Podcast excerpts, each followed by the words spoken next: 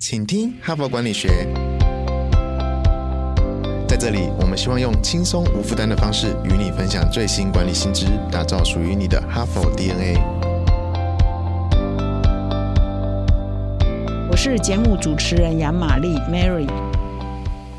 大家好，欢迎来到请听哈佛管理学，注意听哦，一百九十三集哈。那我们现在呢要这个倒数哈，要往两百集倒数哈。所以从去年的七月，我们哈佛管理学开台以来呢，礼拜一到礼拜五都更新哈。所以哇，一下子不到九个月，我就要进入两百集了哈，真的觉得很不可思议。因为以前我们就是月刊嘛哈，或者我们现在哈佛商业评论啊，或者原件杂志都还是月刊哦，要做十几年哦，超过十五、十六年以。上才有可能到两百集哈，第两百期哈。那没想到我们做 podcast 这么快哈，一晃眼不到一年，只有九个月就到第两百集了哈。所以感谢说这一段时间这么多听众对我们的支持哈。那我们现在累计的这个收听人次呢，也来到超过两百万人次哈。所以现在感到比较高兴一件事情是，有时候到外面去参加一些活动，就会突然间碰到一个人跑来跟你说：“哎，我是你的粉丝，我都听你的，请听哈佛管理学哈。”就会觉得特别高兴，然后跟粉丝。一起合照哈，就觉得是生活上一个新的现象哈，所以感谢，还是再次感谢各位听众对我们这个节目的支持哈。我们一直都还是在管理类的第一哦，或者是第二哈，一直稳居前一二哈。所以在管理的领域呢，哈佛商业评论的内容绝对是你最好的学习的对象哈。那么这一周呢，我要分享的主题呢是哈佛商业评论四月号的封面故事哈。所以如果你现在到纸本看到我们的纸本在市面上，或者是到我们的网站上呢，看到我们。四月号的主题呢，封面故事就是企业目的哈，就是 purpose 啊，就是我们现在企业呢啊都会被问，因为在 ESG 的思潮底下，在越来越强调就是要环境更好，这社会更好的思潮底下，就是 ESG 的思潮底下呢，过去呢可能比较呃很重要，在问企业说你的 vision 是什么，就是你的愿景是什么，那么现在都不太这样问了，现在都问的是说你企业存在目的到底是什么，就是你的 purpose 到底是什么哈，那么。前一两天呢，我已经介绍这一期封面故事的第一篇文章。那我现在要再介绍这一期封面故事的第二篇文章哈，就是谈到说企业的 purpose and profit 哈，这是连在一起的哦。如果你看英文的媒体，常常就会谈到 purpose and profit 这两件事情。就是说，我现在强调的是企业的目的，你存在价值哈。其实它隐含 imply 一个意思，就是说你企业存在呢，必须是对社会是好的，对地球是好的，对你所居住的环境是好的，也就是 imply。呢，你必须要做好事也好，或者你产品要好等等啊。那但是有时候要做这些事情呢，哎，可能你的获利就不会很好。所以你怎么样兼顾目的跟获利呢？啊，两个地方两个翅膀啊都要同步起飞，那两个呢都要同步成长，那才是真正的双赢的策略才是对的哈。所以呃，今天我要介绍的一篇就是在获利跟目的这边呢如何兼得哈。所以他这篇文章叫兼顾获利与目的的最佳。决策哈，那么今天要分享这篇文章也是由哈佛大学商学院的知名教授哈，叫兰杰吉拉蒂哈啊所写的哈。那他甚至还出版了一本书哈，谈生成目的，目的还不够，要生成目的哈。所以这也是他最新的一本畅销书哈，在美国出版，叫呃第。Purpose 哈，就是怎么样让你的 purpose 不是表面的，甚至不是虚假的哈，甚至不是边缘的，而是深入你的企业。简单讲，就要深入你的企业的 DNA 哈，企业的决策，深入到你的文化以及你各个构面的，都是这个 purpose 可以一以贯之哈，那才叫 deep purpose，而不只是一个口号。所以今天呢，我就是要来分享这位教授的文章的精华，就是怎么样做到 deep purpose 啊，深层的这个目的，然后让你的企业目的跟企业获利是可以双赢的。那么，这个古拉蒂教授啊，他经过数十年的研究，哈，研研究很多，那个哈佛教授就是这样，很几十年研究一个主题哈，他也检视了好的数百家企业的目的跟使命宣言哈，他得出一个结论了，就是说，其实很多公司哈都有所谓的 purpose 哈，但是呢，很多 purpose 呢，他把 purpose 分成四大类哈，四同不同的目的哈，就是啊，这四大类。在他来讲就有一个很大的不同哈。那他所谓的深层的目的呢的公司呢，就是我刚刚有稍微讲，就是说他必须要让企业的目的贯彻的植入他企业的策略啊、流程啊、工作啊、工作的流程跟沟通啊，以及决策，甚至是企业的文化之中哈。但是很可悲的，他说其实很少企业可以真正做到这样子这么的贯彻哈，做到深层的 purpose 哦，很少。那绝大多数的公司呢是这以下这几种。第一种叫做方便的目的啦，就是我取一个目的哈，我号称为一个目的，那是为了方便了哈，就是用来这个做表面功夫了。就是很多人常常讲说，哦，我的存在目的是为了什么？但事实上，可能呃再夸张一点，可能还是涉及欺骗哦。那我们在这个 podcast 开台的第一集哈，我不知道各位听众 有没有还记得哈？我们提到说，哎，创业家是不是都是骗子哈？那那个时候我们就举了一个例子哈，就是美国的这个很有名的一个创业家哈，后来发现他真的是一个大骗子，他叫做恶血哈，Bet Blood 哈，就是他号称说他可以用一一滴血哈，很简单用一滴血就可以完成很多人体健康的一些检测哈，又又方便又简单哈，这个。理想啊，这个使命啊，哇，好多呃美国的名人啊，世界的名人哈，都买单哦，都投资他哦。后来发现说，这个创业家是一个小女生，事实上她是一个世纪大骗局哈。所以一滴血呢，可以拯救人类的健康，这根本就是幌子哈。所以当初他提出来，他这个创业目的是大家都觉得很棒的。如果他做的成哈，他研发的成，只要人类呢简单一个一滴血啊，我们也不要去做那几万块的，然后去医院检查东检查西，有时候很痛苦，还要吞泻药。还要是干嘛的都不需要，你只要那一滴血，然后在一个仪器上检验，你就可以知道你的身体的状况。这太美好了嘛？那这就是方便的目的嘛？在作者就引用说，这就是方便的目的。事实上，它是一个伪装。高谈目的哈，实上是一个表面功夫，是一个虚应故事，甚至有时候是伪装，有时候是黑心的哈。所以呢，很多的目的呢是属于这一类，就是方便的目的哈，就是你用一个 slogan 来骗骗人的哈，伪装一下哈。所以这是第一种。那么第二种呢，是属于边缘的目的哈，就是说我这个企业啊，其实呃很多的企业呃也是属于这一种，就是说我经营还不错，我财务绩效也不错，我有赚到钱，我就拿一些利润呢去做一些公益。啊，那人家说我也做了慈善，我也做了公益，这某一个程度也帮助了社会。但是，但是，但是，这个公益呢，跟他的企业是没有什么。太大的关系，就是我企业在营运日常的营运，跟他的企业文化啊，跟他所做的一些事情呢是没有关系的。他虽然把他赚的钱拿了一部分来做社会慈善，但是呢，他已经没有把这个目的呢贯彻在他的企业的营运里，所以这个呢也不算真正的深层目的，只能够算是边缘目的了哈。所以很多公司也是属于这一种的哈。那么还有一种呢啊，企业他追求是双赢目的哈，也就是他这个是不错的，他就一开始他就。设定说我在赚钱的同时呢，要达到社会的这个价值哈，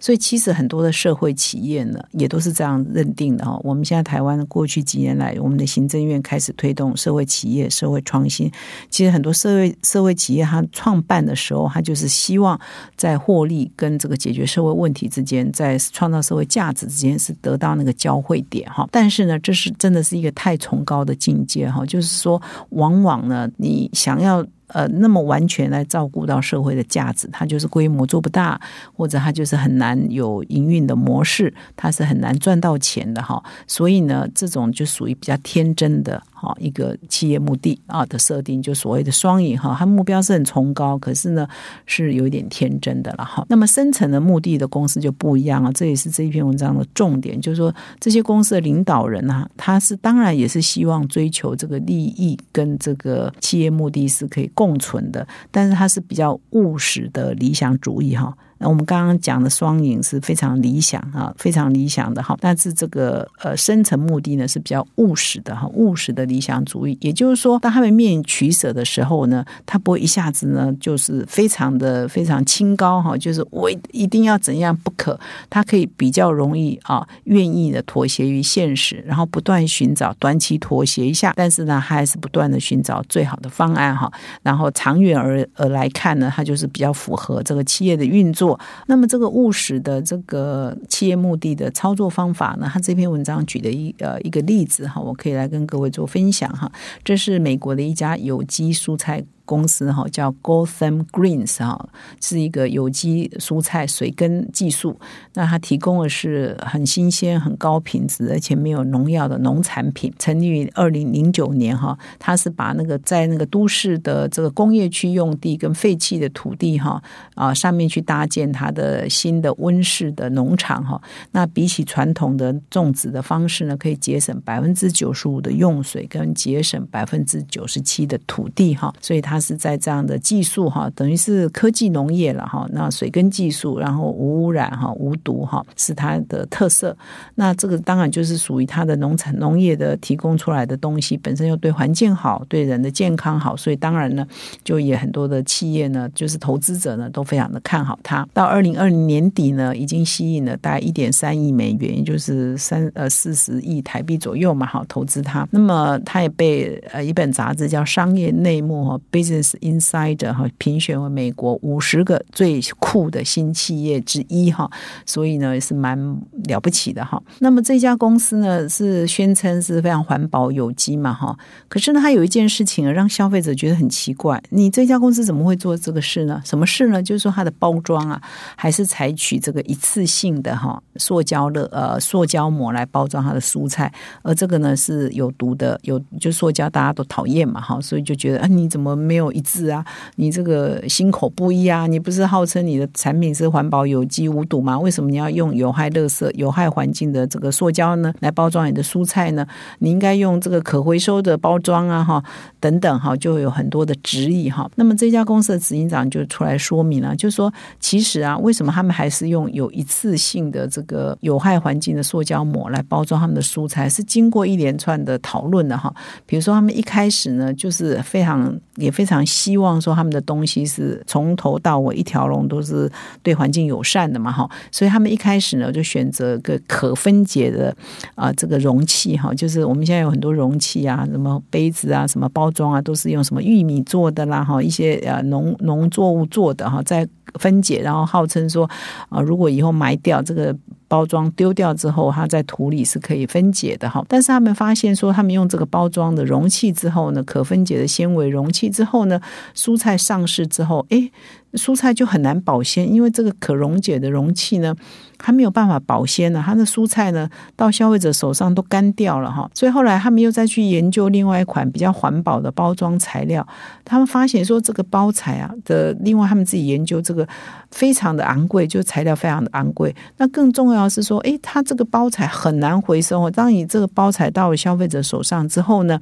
诶，消费者也是把它丢弃啊，丢到一般垃圾去啊。所以你也很难达到说，诶。因为我在循环使用的目的嘛，哈，所以呢，呃，Gotham Greens 呢就只好选择说，那我回到就一般用的一号 PET 塑胶的这个包材，哈，那这个包材的好处是说，哎，这个是有可以回收的，是有一个回收机制，是因为是最常用的，所以回收机制是最好的，而回收之后还可以再循环使用的机制也是最好的，哈，所以有时候我们看事情就要看，不要只看表面啊，觉得说，哎，它这个不是这个环保呃容器啊，你就。就指责他嘛哈，所以他的意思是说，他当他在做这个决定的时候，好像跟他原来诉诸的这个企业目的的形象是有差距的哈。可是他是经过一连串的过程，最后呢才决定来用一般的一次性的 PET 的塑胶来做它的包材哈。所以呢，这边企业目的呢，深层的企业目的的作者呢，这这位教授就强调，就是说，你有的时候很难短期呢就双赢哈，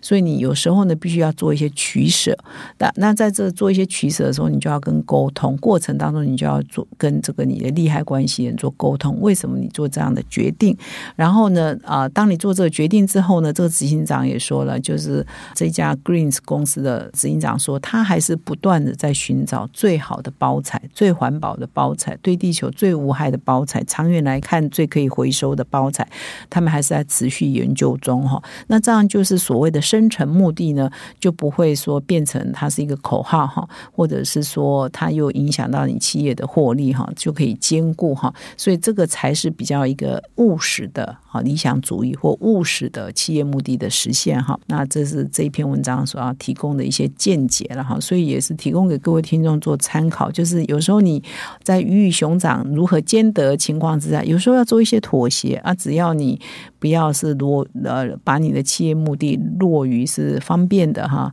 呃遮羞布的啊这个边缘的哈。等等呢，而是贯彻到你的企业的组织决策里头呢，那才是可以长远哈，有达到它的效益哈。以上呢，供各位听众做参考。那今天呢，我也要利用今天的节目呢，啊，跟各位介绍一个由哈佛商业评论跟全球第一家零碳美妆企业欧莱德的创办人葛望平呢，要来打造全台湾第一个近零碳排的实作工作坊啊。因为现在欧莱德呢，已经全产品、全厂房、全组织呢，都已经。达到碳中和哈，所以它从二零一零年开始就成为台湾第一支这个碳足迹标签的产品，有环保署认证，第一批有七支产品，然后呢也是在隔年拿到第一个碳中和的产品的认证哈，所以它已经有十几年的经验，所以我特别呢拜托他出来跟我们啊哈佛商业评论的读者哈做分享，所以呢如果你对这个课程有兴趣的话啊，欢迎你们来呃了解跟报名。那我们的课程呢会办在六月二十。四跟六月二十五号，我们希望呢陪这个台湾的企业呢，如果你是还没有做过，你很想做，你也不知道怎么做呢，你来参加我们的这一堂两天的密集课程，以及后面呢也会有陪跑的课程呢，我们希望可以陪你打造第一支的碳中和产品。感谢你们的收听，我们明天再相会。